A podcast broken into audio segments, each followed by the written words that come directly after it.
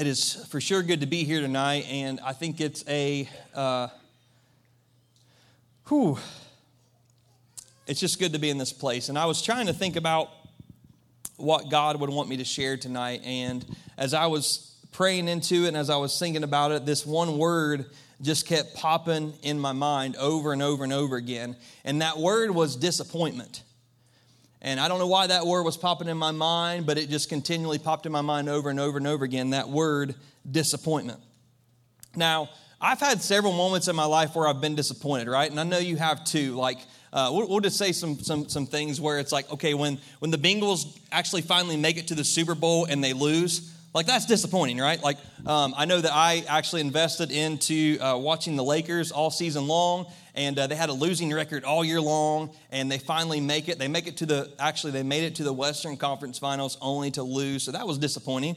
Um, I know that uh, it's disappointing when I uh, you, you, ever you ever like order something from Amazon and then like it's supposed to be here that day and like it you you actually go out and it's it's like oh sorry it's going to be delayed like anybody ever had those moments and that's disappointing isn't it? You ever been disappointing when you're looking forward to a, like a really good meal and uh, that meal actually ends up being terrible? and you like spend all day or maybe you like oh i'm going to make a, a, nice meal and then you end up making it and it gets burnt or it just tastes bland and it's like oh this was really disappointing right I think we all have disappointments. I know that um, during COVID, uh, we, we had just actually bought our house in November or October of 2019. And uh, we had bought our house, so right, it was right before COVID had hit. And so thankfully we got that before everything skyrocketed. And uh, actually, when, when everything hit and everything shut down, uh, I think me and Rihanna kind of went on this um, like uh, Facebook Marketplace binge where it's like we're just like trying to just order everything we can and just buy things and go get things, especially when you have a new house, right? So um, we like to get on the auction website, BidFTA, and uh, we always, you know, find some really awesome deals on there, right? And then, um, so one time we uh, found we was in need of a bed for my son Riker, right? And we find this really awesome. It's like a cabin bed, right? It's a loft bed. It's got uh, you know, it's got like a little ladder that comes up. It's got like two uh, wooden drawers that come down. It's it's got a cool roof on it. It's a it's a cool bed. It's a it's a really awesome bed. And he was super excited about it. Well, I've got this thing on Bid FTA, right? And we win it, right? Because it says appears new. We win it for nineteen dollars. This was nineteen actually nineteen dollars and sixty cents. Uh, we won it for nineteen dollars and sixty cents, and then uh, I'm super pumped. Like, oh my goodness, this is a thousand dollar bed, right? And I'm pumped, like, this is amazing. We say the jackpot. And I go there to pick it up, and you know, it's like trying to find a needle in a haystack anytime you go there. It's like, where is this thing? What am I doing here? And like, you just look through all of this rubble. It's, just, it's basically what it is. And then finally, I found it, and I'm like, wait a minute, this, this box does not seem like it could fit that bed in there. And I, I, I'm like, you know, digging around, I'm trying to find other boxes, and there's no other boxes and it's it's literally a box about you know this big. And i'm like great. So i get home. I i, uh, I take it out of the package only to realize all it was was a drawer that goes under the bed.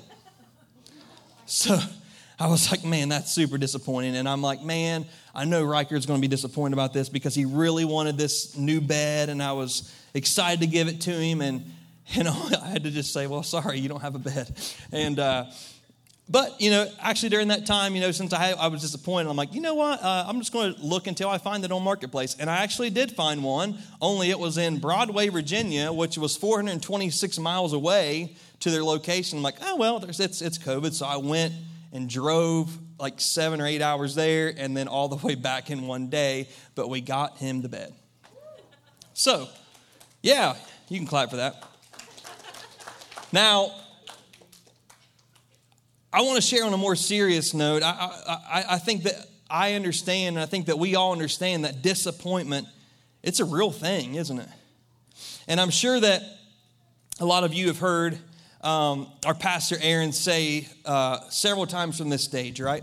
That last year, um, some of our staff and leadership, we went we went to this conference and, and God just poured out in a mighty way and, and people got filled, people got like gifts. Like it was amazing. And I was one of the people that was there, right? And so I'm here and I'm watching all this take place, like, what is happening? Right? Like, it was crazy to see what God was doing in this moment. But, um, and it's like, I, I've been around these people nine years of my life. It's like, I, I trust them, like, this is so crazy. And God, what are you doing right now?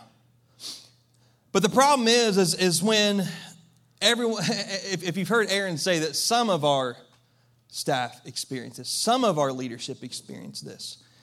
And I, however, was not one of those people that experienced that.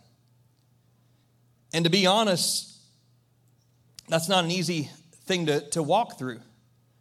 It's not an easy thing when, when God's moving in other people's lives and it just feels like, God, what about me? What's wrong with me, Lord? And, and so we begin to be disappointed. And I know, I know that a lot of our uh, like like this is not a new story to our, our staff and uh, but but it was it was it was so disappointing and I'm like man God I, I'm just so disappointed. And um, to be honest when you're a pastor of a church and God's doing mighty things and uh, you see Matt Lute that's like full of social anxiety and now he just hugs and loves everybody it's like God definitely did something like, like there's no doubt about it. And you can just see it. You, when you're around him, it's just a different person. It's a different presence. It's not fear and anxiety and worry. It's all love. It's the Father's love. And Matt talks about that so many times. It's like when you experience that, it's, it's like there's no denying that this is God. But when you're a pastor and when you're when you're trying to lead through disappointment, it's not the easiest thing in the world. It's not easy to lead when you're disappointed. It's not easy. So, what do you do when you pray? What do you do when you've been prayed over? What do you do when you ask? What do you do in the moments where you cry yourself to sleep and just thinking something's wrong with you? What do you do when you lose sleep at night? What do you do when nothing happens? And maybe you have, the, have had some same type of experiences in your life. Maybe you've asked God for certain things to happen and it just hasn't happened yet. Maybe you've experienced some things that I've experienced of, of disappointment. But maybe not in the way that I have, but I, I, I know that every person in this room at one time in their life has experienced and has walked through disappointments. But maybe for you, it wears a different mask because disappointment comes in multiple different ways. Like maybe you thought like by now I would be healed of this thing. Like, like, like by now, maybe, maybe you thought like by now I, I, I would have I thought I would have had a baby by now. Like, like by now, I, I really thought that as I've prayed and I've cried out to God that my daughter will be saved, that my son will be saved. By now, you thought your marriage would be in a good, healthy place. By now, you, you, you thought that when you went in and it's like, man, I just had my third job interview and you still didn't get the job. And someone else that seems way more underqualified than you, has less experience than you, they end up getting the job. Your, your, your kid continues to make poor decision after poor decision. They rebel against you. They don't want to listen to anything you have to say. I don't know about you, but I'm I, I think we can all relate to disappointment.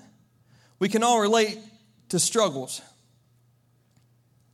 And I want to look at a Bible story where disappointment happens. What do you do when disappointment happens? What do you do when your hope is deferred?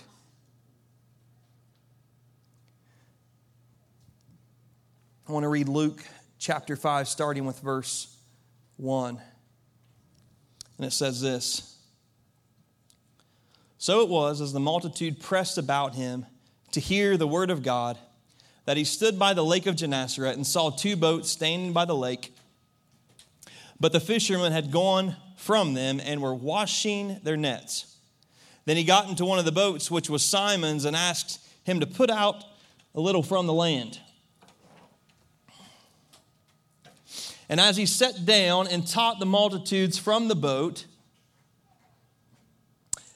when he had stopped speaking, he said to Simon, Launch out into the deep and let down your nets for a catch. But Simon answered and said to him, Master, we have toiled all night and have caught nothing. I want to talk to you tonight about the dangers of disappointment.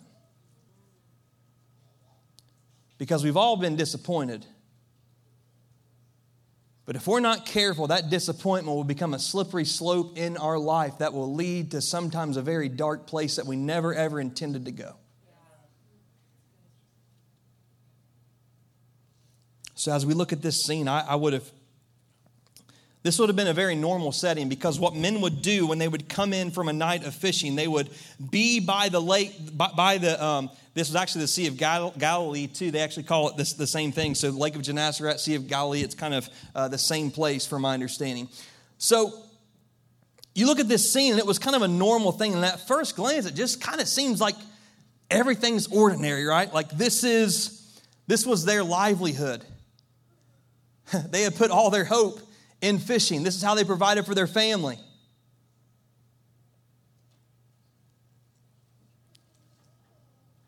But here they are on the lake and they're washing they're washing their nets. And I know that I can relate to a bad night of fishing. Like uh, I, I know that uh, I love. I haven't got to do it in a long time, probably because I have four kids and uh, no life. Um, but um, I used to go catfishing all the time, right? I loved catfishing. I still do love it when I get to go. But the thing with catfishing is, is it's a process, right? You have to go out, you have to like buy these uh, floaters, which is like a big bobber. They're about this large. Um, you got to buy uh, expensive floaters for your poles. You got to buy expensive poles because they're heavier duty poles. Um, you have to get um, uh, little swivels to put on there. You have to get little beads. I don't even know what they even do. Um, that's like on there as well. And then like below the um, uh, below the swivel, there's like another line that comes down, and you have like a big hook that connects to that. And then after you get all that done, you have to buy a glow stick for your for your fishing pole. And then you take that glow stick and then you put it on the end of your floater. And then when you cast it out at night, you leave it sit there and you watch it all night long, right? And so that's what you do when you when you go catfishing, like a pay lake or river or something like that, and you're sitting there and you're watching it all night long. And when you've invested all that money and all that time, and you sit there all night long and you're getting eat up by bugs, and there's like dead fish laying on the shore, it stinks. You stink. And you're sitting there all night, and then when the morning comes, you sit there all night and you've caught nothing. That's a pretty disappointing thing.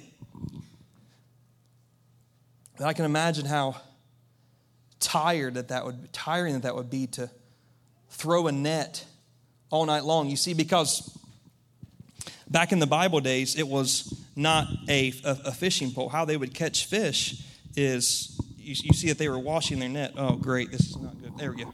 Great. Got it. Perfect. So, I just want to kind of show you a second. So, when in that time,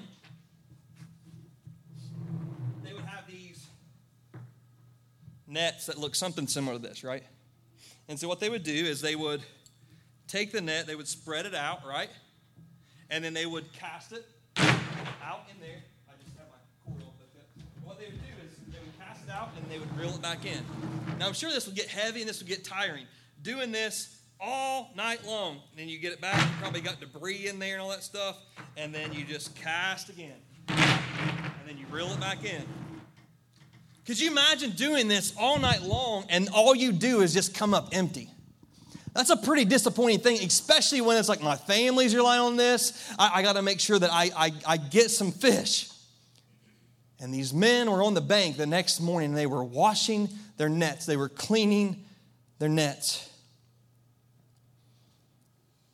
And some of you have experienced in this room, you've experienced great disappointment in your life.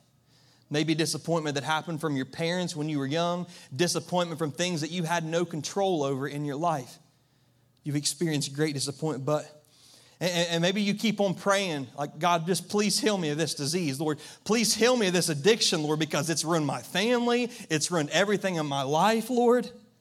Please heal me of this. You keep on praying to be delivered, to be set free from that thing. You, you, you pray for more of God. However, the only thing that you do every time that you cast out is you just come up with just an empty net. And I get it, right? like I'm, I'm basically legally blind in my one eye. A lot of you didn't know that, but I'm I have like a lazy eye on my left eye, and I'm legally blind. If you would see my glasses, I don't like to wear them very often because it's like a magnifying glass on one side with just nothing on the other. So I look like this when I walk around, and so I hate wearing it, right? Because it just looks weird. Um, but but there's been multiple times where I've like you know, someone might have spoken a word like, hey, I just feel like God's um, healing people that's got blurry vision in their left eye. It's like, oh, well, that's me, right? And so you go up and, and you go up to get prayer, like, all right, Lord, this is the time I believe you're going to heal me. And then uh, it's like, hey, check it out. And then you check it out, it's, it's still not there. And then it happens again, it's, it's still not there. Still not there. And you believe God and you keep casting your net and believing, and all you do is come up with an empty net. Maybe you're here and you've prayed for more of God, and it seems like every time you do, all that you receive is just an empty net. Maybe you're here and maybe you're like, man, I, I really, God, I'm, I'm getting older now, and I, I really would love to just have a baby, but I'm getting older and it's not happened yet. I've had miscarriage after miscarriage, Lord, and all right, God, we'll, we'll try this one more time. We'll, we'll, we'll try this procedure, or I'll get on this medicine, or whatever, and you cast it. And again, you come up empty. You keep showing up early for work. You're the one that shows up early. You stay later when all the other guys they want to party on the weekend. You're saying, "Hey, I'll take those hours." And you try to work on Saturday to provide extra for your family, and you're doing everything you can.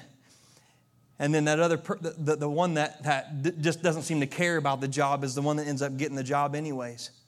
And you get laid off, and it can be frustrating, it can be hard.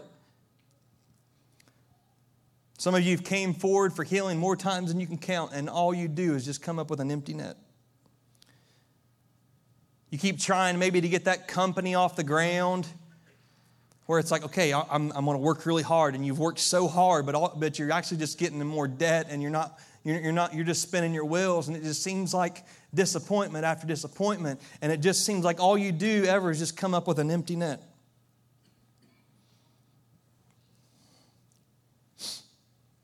And you might wonder how many more times do I have to keep casting? How many more times do I have to keep showing up? How many more times am I going to have to pray for my friend that doesn't know God? How, how, how many times, God?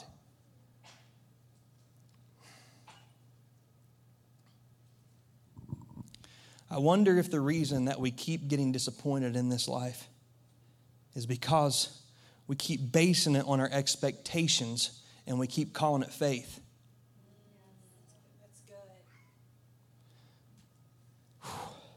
You see, a lot of times we put our hopes all in one outcome, right? Like, hey, I know this is the way that's going to happen, this is how it has to happen, and if it don't happen that way, we're just ready to give up. And we put all our eggs in that one basket, in that one hope, in that one dream. And when that falls through, we're just ready to throw in the towel, like, all right, I just quit. I wonder if we're basing our expectation, basing our, our circumstances on our expectations and we're calling it faith. The thing that I have learned, though, is that sometimes in life, disappointment's actually necessary. Sometimes it's necessary to be disappointed.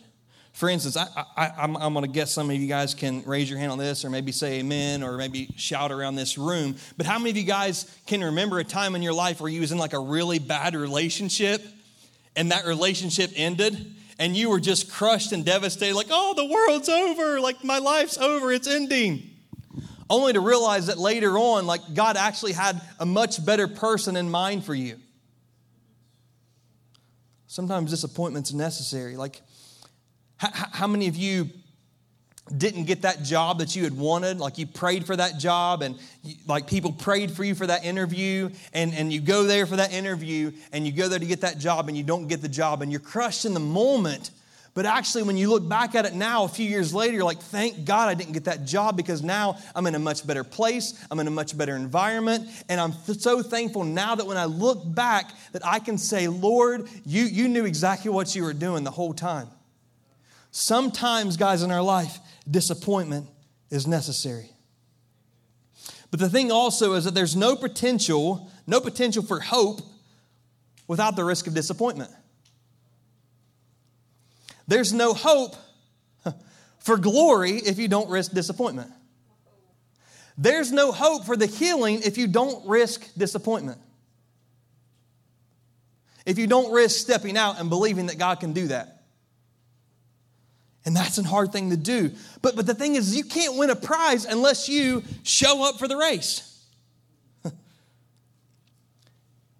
Maybe you've been single for a long time and, and you just have, have just shut that part down because you've had disappointment after disappointment. You can't ever find the one if you don't ever go on a date.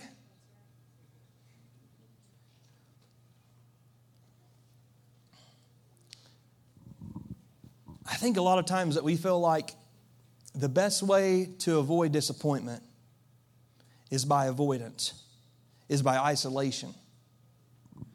And that's where the enemy wants you to get to. Because all that, what I've realized in my life is when you isolate and when you um, avoid uh, certain things or you just try to avoid disappointment all the time, what I've realized in my life is that when you do that, all that does is lead to greater disappointment. And so don't do that because it's just going to lead to greater disappointment. A few years ago, uh, we went to CIY, uh, which is our Christ in Youth Conference, where we take our high school students every year. And it they were having a dodgeball tournament, right? And I I was asked like, "Hey, will you be on our team?" Like, "Sure." And you know, I'm I'm like I think I was like 36 at the time and completely out of shape, dad bod. You, you know you know that. Um, I don't have to tell you that. Um, you can just tell by looking. Anyways, um, there's like hundreds of really athletic students, and there's all these teams. There's like I don't know, uh, like 40 40 teams or something like that. And I'm like, okay, well, and I, they picked me on our team. Some of our students did, and uh, we win the first game. I'm like, wow, we just won. We win the second game. We win the third game. We keep winning until we make it to the championship round. And here I am in this moment, a rocky moment. You know, I looked like I was down, I looked like the underdog, and every one of my teammates got out and I'm the last one left. And there's, it's me against three other people. I throw, I hit the one kid out. Another boy throws it midair, I catch the ball. And as, as he's thrown and I catch the ball, I release my ball and I hit the boy in the leg and I get all three out, and we won the championship. That's all right. You guys can just praise for that. But I, I know that's kind of a funny story, but I share that because I think some of us in this room and some of us um, in our lives have conditioned to only participating in something that we know that we can win. Because a lot of you in this room, you, you, you never do anything unless you get something in return. You never, um, You, you, won't, you won't go get someone else a gift unless they get you a gift. I share that I think some of us have become conditioned to participating in something that we can. I, I had no business winning that, right? At all. But man, I'm glad that I risked it and I have that story to tell, you know? But the thing about disappointment is that it's the necessary flip side to hope in our life. And if you don't hope, you can't have disappointment. and if you don't risk being disappointed, then you'll never hope. Think about this. If you've been hurt by friends or people, the easy thing to do is avoid friendships altogether because it's just too hard. And you isolate yourself to avoid that disappointment, right? When you per, pursue maybe your wife or your husband, and all you do is you get rejection after rejection, eventually you'll just stop pursuing because it's like, well, what's the point? Because you, you want because it hurts too bad. And you try to avoid that disappointment altogether. You say things like, I'm not going to reach out to them again because they've hurt me too much. They let me down. They hurt my feelings. Guys, it can be tiring casting your net over and over and over again coming up with nothing to show for it. A lot of you are casting your nets out in life. You've got great hopes, you've got great dreams, but all you do is come up with an empty net. And if we're not careful, that disappointment can go to a darker place in our life. Because the Bible says in Proverbs 13 12, it says, Hope deferred makes the heart sick, but a longing fulfilled is a tree of life. You see, a person can only take so much disappointment, right? You guys know that? When your hope always gets postponed, it can literally just make you sick, can it? And some of you know what I'm talking about because it seems like life, your whole entire life has just been filled with one disappointment after another. And disappointment, if we allow it to, to, to eat at us long enough, it'll become like a disease because heart, hope deferred makes the heart grow sick. It can take away your ability to hope and dream. Because when you deal with disappointment for so long, hope deferred can lead to depression, anxiety, actual physical sickness in your body. When we wait for a good thing for so long, that the desire and the expectations, they eventually turn into hopelessness. We become spiritually dried up and vulnerable to the enemy's attacks.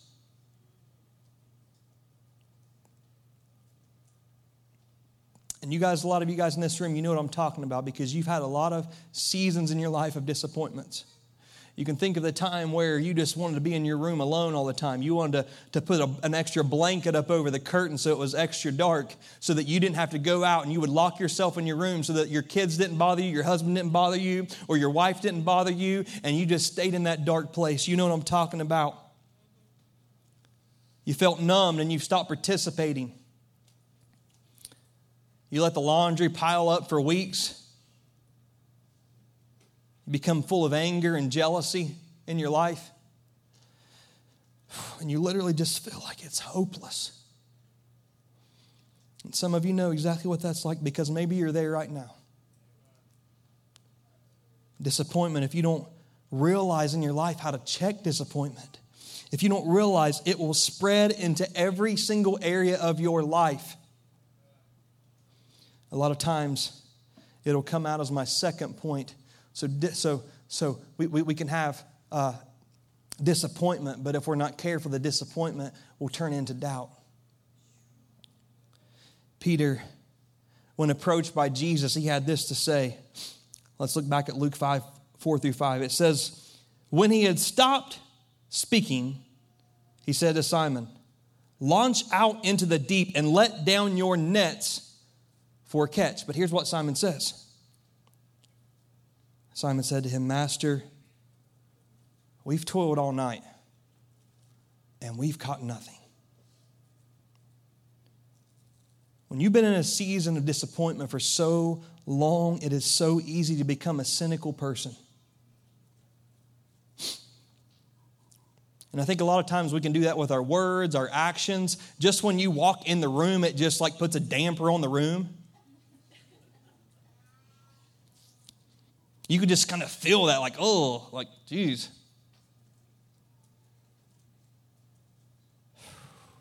Do it with our actions, and the ways that we just stop doing any, anything. I think of someone in the Bible that experienced disappointment, um, great disappointment, was uh, a man by the name of Zachariah and Elizabeth. You see, Zachariah and Elizabeth were trying to have a child for years. And, and every single day, they would go uh, five times a year, they would, they would go to the temple. And, and, and see, Zechariah was a priest. And so he would go there and he would atone for their sins. He would, he would uh, take the offering, he would light the candles, he would set out all the, all the stuff, all the fixings. He would do that five times a year. And this was 15 miles just to walk one way from where he lived and 15 miles back. And he's going and, and, he, and he's, he's trying to, to do his duty, but, but after a while, uh, you, you, you can imagine getting tired. You can imagine as he gets older and seeing all of his friends that their children are now grown up. That now their children now have grandchildren. And, and, and so you got Zachariah, he's, he's in his 90s, and Elizabeth, I love what it says here, because one day things change because Zachariah walks in and, the, and an angel, Gabriel, was there. And, and here's what, what the angel said. He basically said, Zechariah, you're going to have a son, and you're going to call his name John. And here was Zechariah's response in Luke 1:18. I love what it says. It says, Zechariah asked the angel, how, can I be sure of this? Because I'm an old man, and my wife is well along in years. You see, he was old enough to say, to, to know better than to say his wife was old. So here he is in his 90s, and, and his, his wife is, is in her late 80s. And you can see the doubt right there, right? And so the angel basically is like, All right, you want to do that? Then he basically said, All right, then you can't talk until he's born. and so he couldn't say anything else until he was born. He doubted God. Because I'm sure years and years after disappointment, it's like, All right, well, we're old now. We, we, have given up on that dream a long time ago. We, we've stopped believing for that a long time ago. And I think a lot of you guys have let your dreams die because you've given up on it because you've experienced so much disappointment and you're like, what's the point? Not only Zechariah, but I think of Gideon. He's hiding in a wine press for his life, right? He's hiding. He's in this dark wine press and he's, he's down there and he's threshing wheat. He's, he's down there and he's in this wine press He's defeated. The enemy's taken over. They're scared. They're running for their life. He'd experienced so much disappointment and loss. And he says this in Judges 6.15. And, and he said to him, so, the, so the, the angel comes and he says, hey, get up, mighty warrior, and go, and you're going to basically defeat this army. And so here's what he says. And he said to him, this was Gideon speaking, uh, Please, Lord, how can I save Israel? Behold, my clan is the weakest in Manasseh, and I am the least in my father's house. There's another man by the name of Thomas. And this man, I think, gets a bad rap because he gets the nickname Doubting Thomas, you know? So you got Thomas in John uh, 20, 25. It says, So the other disciples told him, We have seen the Lord. But he said to them, meaning Thomas, Unless I see the nails in his hands and put my finger where the nails were and put my hand into his side, I will not believe. And I can relate to Thomas a lot in this moment, right? Because let's be honest, right? I think Thomas, as I mentioned, he gets a bad rap. He gets a he gets called the doubter. But the only reason that everybody else believed in this moment is because they were there to experience it. He says, unless I experiencing, uh, uh, unless I experience this, then it's, I just don't believe. And I think sometimes I'm the same way. Maybe you are too, that, that if you don't experience something, it's hard to believe. It's hard to get excited about it. Oswald Chambers says this He says, Doubts is not always a sign that a man is wrong, it may be a sign that he is thinking. There's another moment in Matthew 28 16 through 17. It says, Then the 11 disciples went away into Galilee to the mountain which Jesus had appointed for them. So, to give you, let me set this up for you. So, this is where Jesus is, is getting ready to ascend into heaven. He's already came back to life, right? He's there, and, and they see him like shoot off into heaven, whatever that looked like. I don't know. Like, like I kind of imagine like uh, Iron Man or something like, like it's like he's going. I don't know. Maybe not.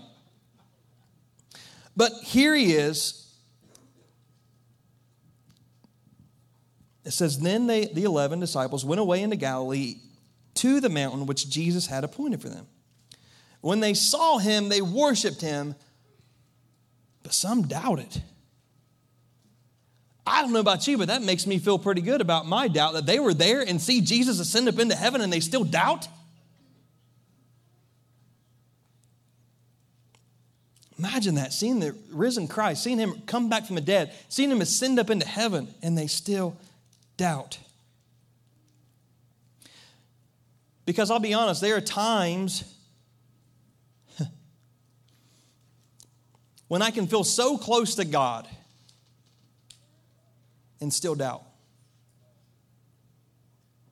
There are people here tonight, and you've just become so full of doubt, you've stopped believing.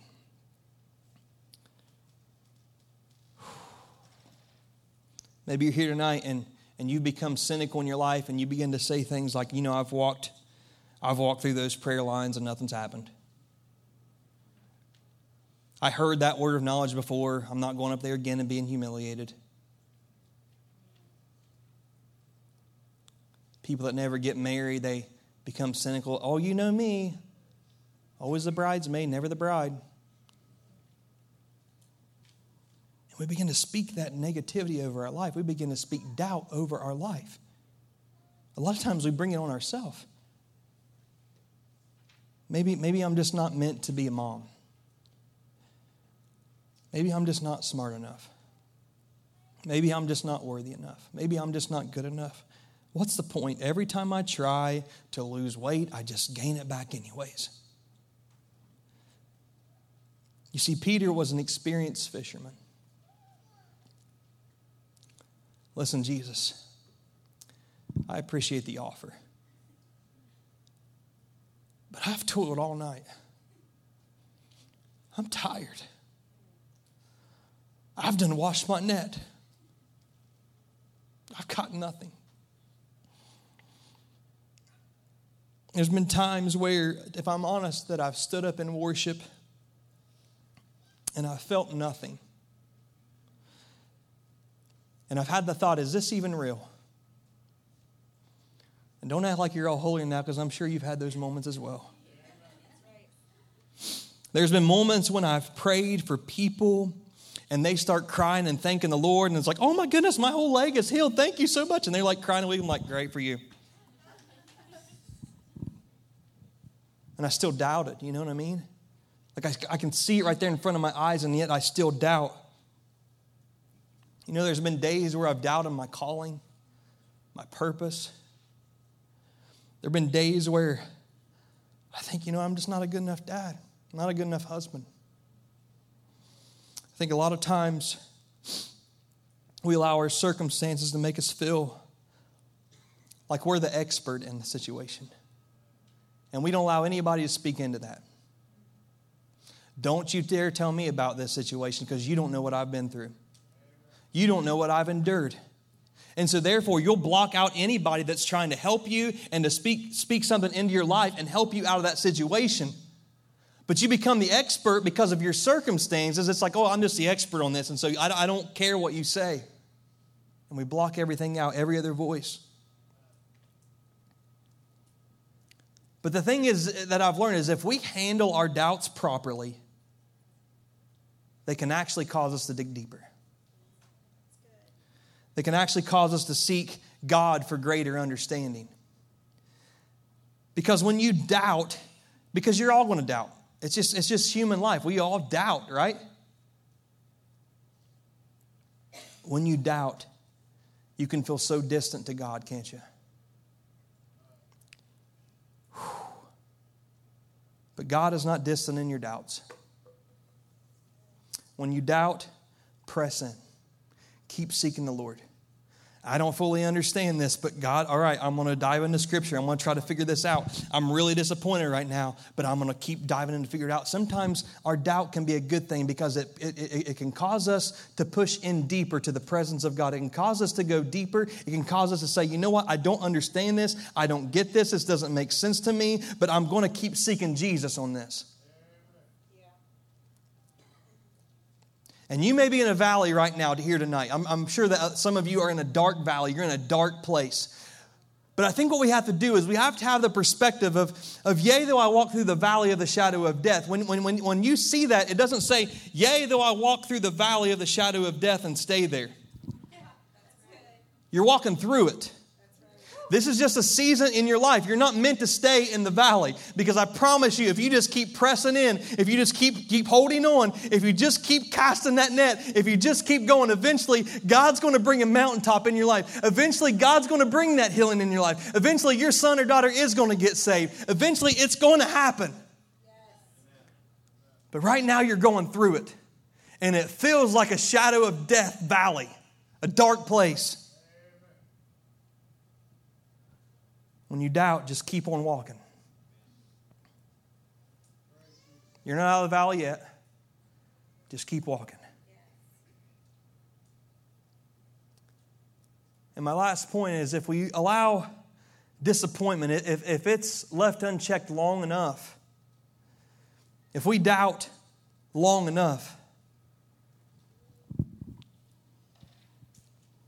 the enemy can use it in a way to where we want to depart and give up.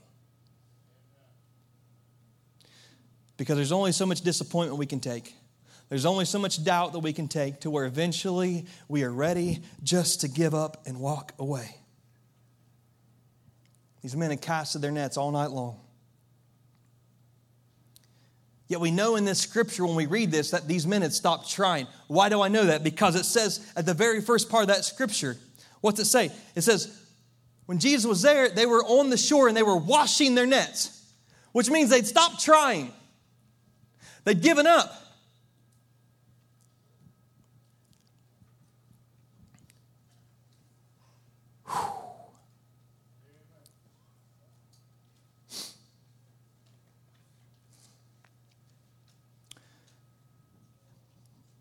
You know, sometimes ministry can be a hard thing. Sometimes ministry can be a lonely place because we try to put on a smile, we try to act like we have it all together. But sometimes it can be hard. And sometimes I've had moments in my ministry where it's like, maybe maybe the easier thing to do would just be to just stop and just wash my net and give up. Because maybe it was a moment where I spent a lot of time on a message and I look back and in the third row and I see a student going. or maybe it was a moment where I look and I see three girls that have, I mean, like a really serious moment, you know, and I look back and like three girls are like texting and they're Snapchatting each other like this. It's like,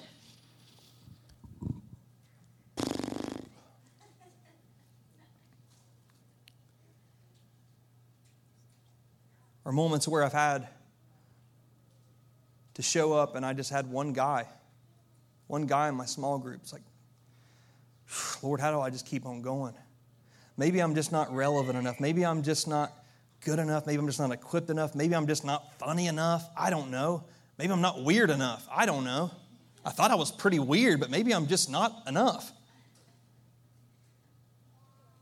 But you have those moments where you invest in a student and you've invested in them for years and you've grown a, a great relationship with that student. And then one day they just don't come back to youth group. Moments where others are being touched by God and all you do is you just feel empty and numb. I've had moments where I didn't want to get out of bed. I've had moments where it would have been just easiest just to walk away, or it felt in the moment that that would have been the easier thing to do. Because the disappointment was too much, the doubts were too much. And if we're being honest tonight, there are people in this room tonight. There are people maybe sitting right beside of you that are on the shore of life right now and they're washing their nets. They're giving up. Because you've toiled for so long you fought for so long and you're holding on by a thread of hope. You've tried to make your marriage work, but, but here you are. You're, you're, you're over here washing your net, to be honest. You honestly have checked out a long, long time ago. You don't feel God's presence like you used to. You can't recall the last time that you've slept in the same bed as your spouse. You're here and you're just going through the motions. You put on a smile, but secretly deep down in your heart, you're just washing your net. So when you have those thoughts like Peter did, when you have those moments in life where you're ready to just give up, when you're ready to walk away, what do you do?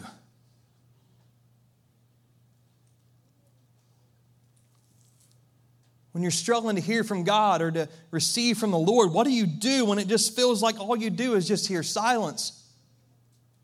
What do you do?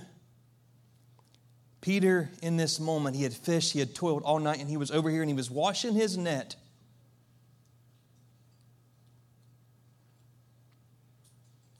Which means he was ready to pack it up and head home. In that moment, he was ready to walk away because he had spent all that he had. He had worked too hard, he had toiled too hard. He was disappointed, he doubted. He had his net washed and he was ready to depart. But you see, here's what I didn't read to you. I had kind of stopped part of that verse earlier.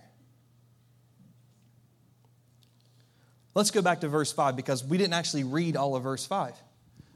It actually says this But Simon answered and said to him, Master, we've toiled all night and we've caught nothing. But nevertheless, at your word, I will let down the net.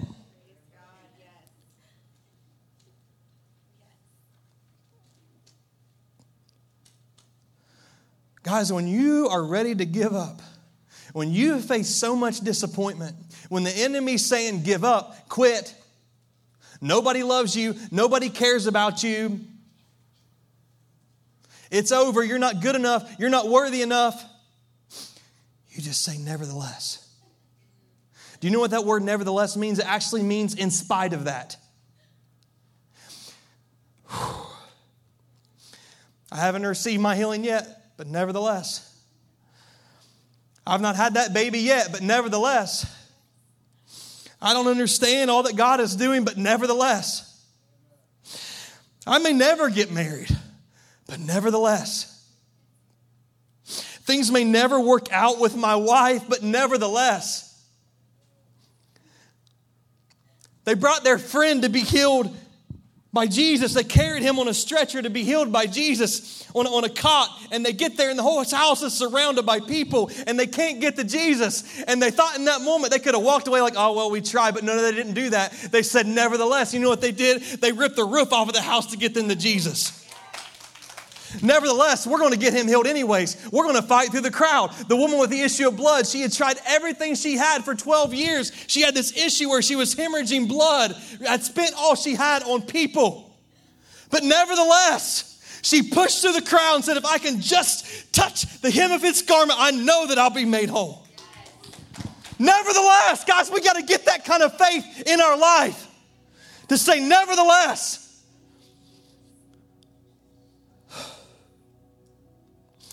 I may be down right now, but nevertheless, I've went up there and I've received prayer for this same thing a thousand times, but nevertheless, I'm going to keep getting prayer until it happens. I'm going to keep praying until my breakthrough comes. I'm not going to stop praying until my son or daughter comes home. I don't feel like getting out of bed, but nevertheless, in spite of that, I'm getting up and I'm going to church anyways.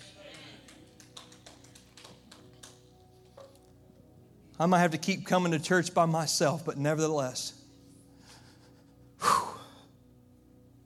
It hasn't happened yet. But nevertheless, I can imagine Jesus when he's going to the cross, he realizes what he's going to have to do for us. He realizes the pain and the suffering and how his closest friends are going to reject him and they're going to abandon him in his greatest hour of need. I'm sure he knew all that. I'm sure he knew that he was going to have to die a Roman death. I'm sure he knew that he was going to have to be tied to a post and be whipped and beaten by a cat of nine tails. I'm sure he knew that, hey, I'm going to have to walk up this lonely hill of Golgotha. I'm going to get kicked and I'm going to get spit on. People's going to laugh at me. They're going to say, Crucify him, crucify him. They're going to make fun of me and they're going to say, King of the Jews. I'm sure he's walking up that lonely hill and he's walking that long walk up to Golgotha carrying that heavy cross and that, carry, that heavy burden. And they nail him to his hands and to his feet. I'm sure Jesus knew all that. I'm sure Jesus looked down and he knew that you were going to be disappointed. I'm sure that Jesus looked down, he knew you were going to have doubts. He knew that you were going to have frustrations. He knew there was, he, he, he looked down he's like, there's going to be a moment in their life where they're going to give up. But he knew all of that. And he died on the cross just for you. He knew all that, and he said, Nevertheless, I'm going to die for them anyways. Even if only one person ever receives me, then I'm going to die anyways for them. Nevertheless,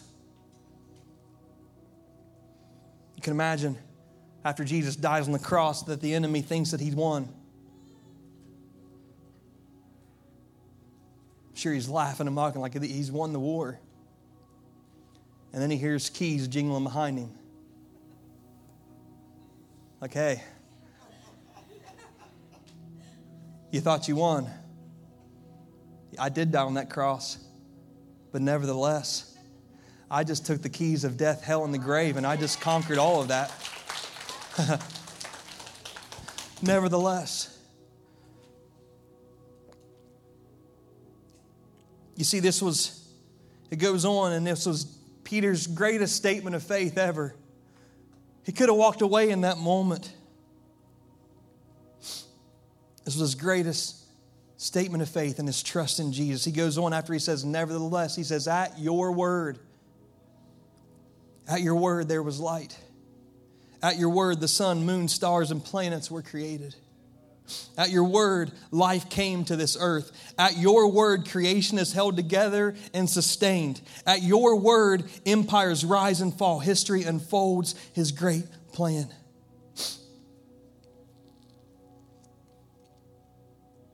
Then it goes on in chap in verse 6 and it says, And when they had done this, they caught a great number of fish. After he said, Nevertheless, they catch this, and after he obeys Jesus, he goes in this moment and they caught a great number of fish, and their net was breaking.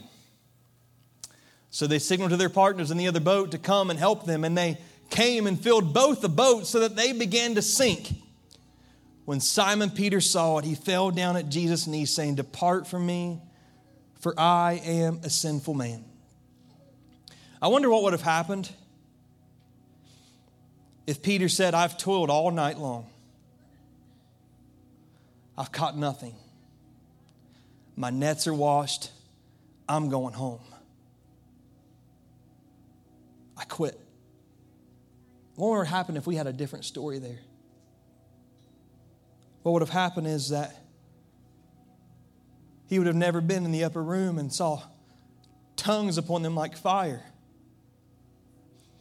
He would have never been in a moment to where he preached his first sermon and 3,000 people were saved and he rescued them from a devil's hell.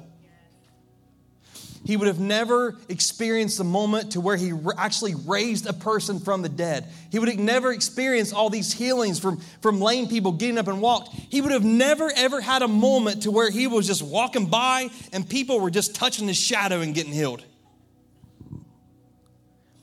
But because of Peter's obedience, other fishermen received a blessing as well. Because of his obedience, he changed other people's destiny. Huh. Don't depart. Don't give up. Because one day, God's going to answer your prayer. And when He does, it's going to bless so many people around you when God delivers you and He sets you free, it's going to help so many people. You know, it gets hard sometimes, but I can't quit. I've come too far. I've experienced too much of God to quit now.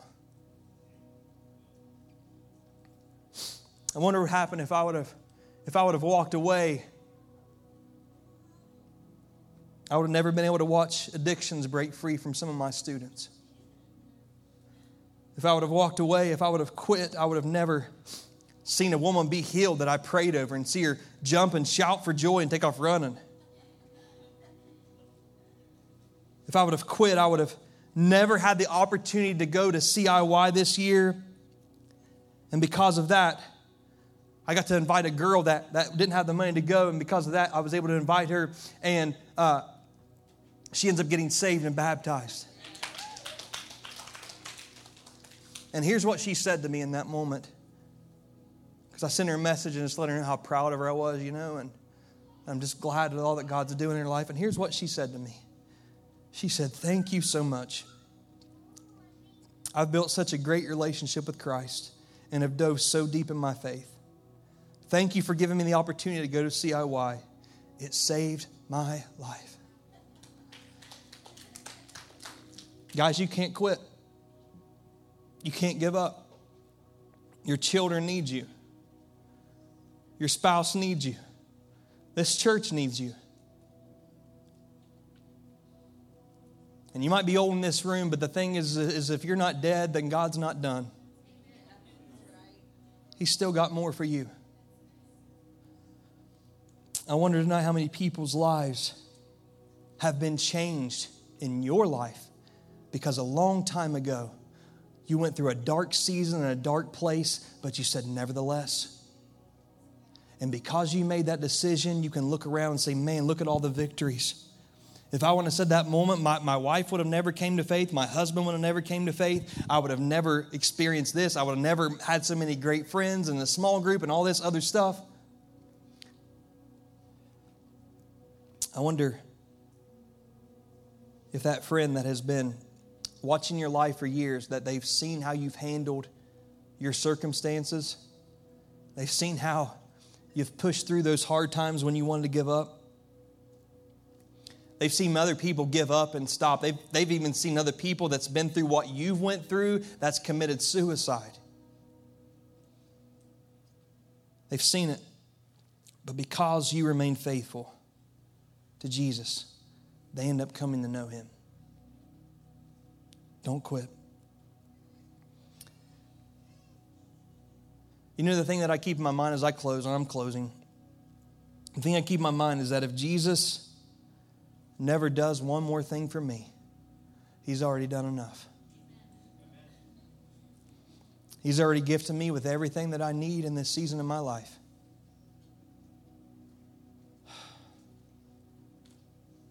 I'm not going to stop serving him. I'm not going to stop praising Him.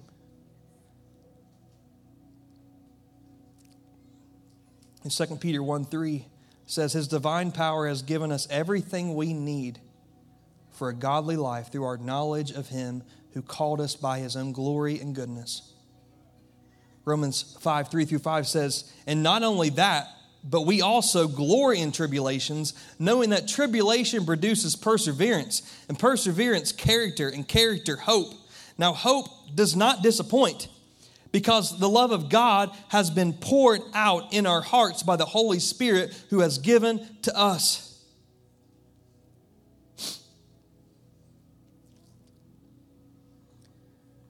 If Romans 8:28 which is and we know that all things work together for good to those that love God to the called according to his purpose.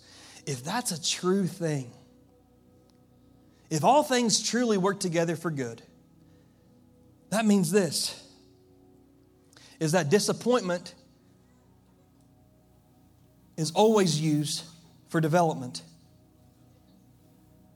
if we'll allow it. And I want to end with this verse because it goes on and, and that story is not done. And I just want to end with this right here. When Simon Peter saw this, he fell at Jesus' knees and he said, Go away from me, Lord, for I'm a sinful man. For he and all his companions were astonished at the catch of fish that they had taken. And so were James and John, the sons of Zebedee, Simon's partners. Then Jesus said to Simon, Don't be afraid. From now on, you will fish for people. So they pulled their boats up on the shore. They left everything and they followed him. They had just experienced the biggest miracle in their life. They had just had a, a moment where they was about to have a big payday.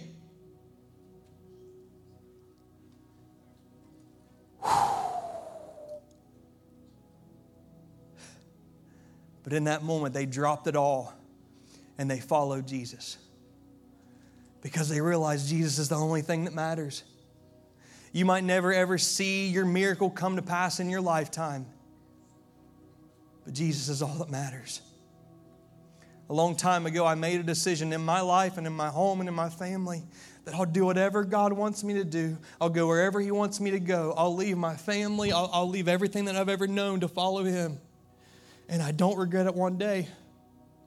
There are days where it's hard, you know, but I don't regret it. Because I realize that He's the only thing that matters. He's all I want. So if you guys would stand with me, I just want to close tonight as you would stand with me.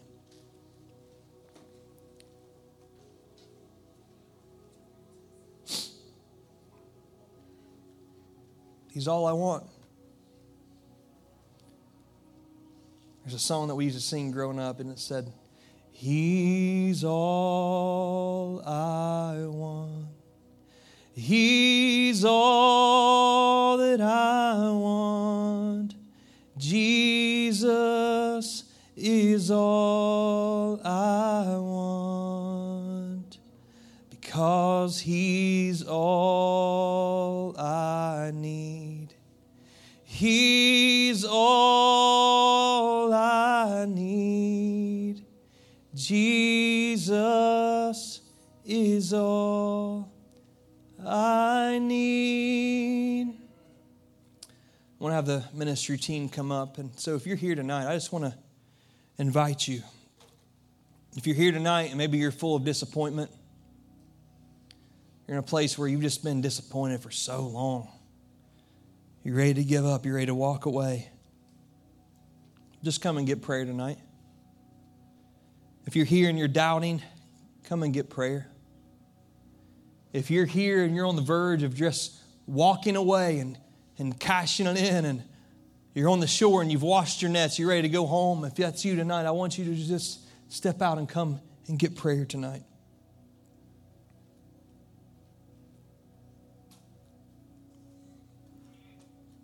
Let me pray over you and then I want you to just ask the Holy Spirit if you need to come tonight, if you've been in this place, this season of disappointment. And the enemy right now is whispering, don't go up there because what's people going to think of you? You went up there all kinds of times. Don't do it. You just say back to him, nevertheless. So, God, I thank you, Lord, for being in this place tonight. Lord, I thank you, God, that I felt your spirit here tonight, God, and that I just uh, I thank you, God, for the boldness that you've helped me to preach with, Lord. I thank you, God, for how you've helped me to overcome disappointing times in my life, Lord, and, and to push through those times, Lord. But God, I just pray over my brothers and sisters that's here tonight, Lord, and I pray that, God, that you would begin to work in their life and work in their heart, God, and that if they're feeling you at all, God, if they just feel that conviction, if they feel you would any way, shape, or form, God, or if they just like, man, I just really need prayer tonight, whatever that is, I just pray that you would just come. And so, God, give them courage, give them strength just to step out and come tonight. And I pray all that in Jesus' name.